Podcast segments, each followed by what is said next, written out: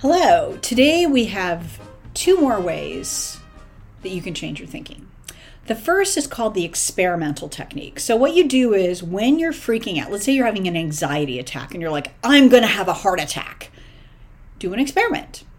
I'm going to have a heart attack. Really? So, run up and down some stairs. Did you have a heart attack? Probably you didn't. So, you can take your horrible conclusion and do an experiment and find out that what you think is happening isn't actually happening. So the next one is think in shades of gray. When we get upset, we tend to go all or nothing thinking.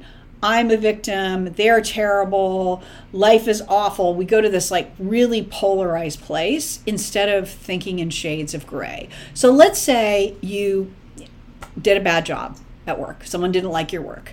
I'm terrible, I never do good work. Is that really true? Or did you have a bad day? Is everything that you did on this piece of work bad? Or was there a part that was good? Did you learn something? Maybe you did a bad job because you didn't have enough direction. Okay? So instead of just deciding, judge and jury, this is terrible, try to give yourself a moment and think back in shades of gray. Almost nothing in life is all or nothing. So, how can you give yourself some space to see a little bit more nuance and maybe help yourself come out of your upsetting thinking?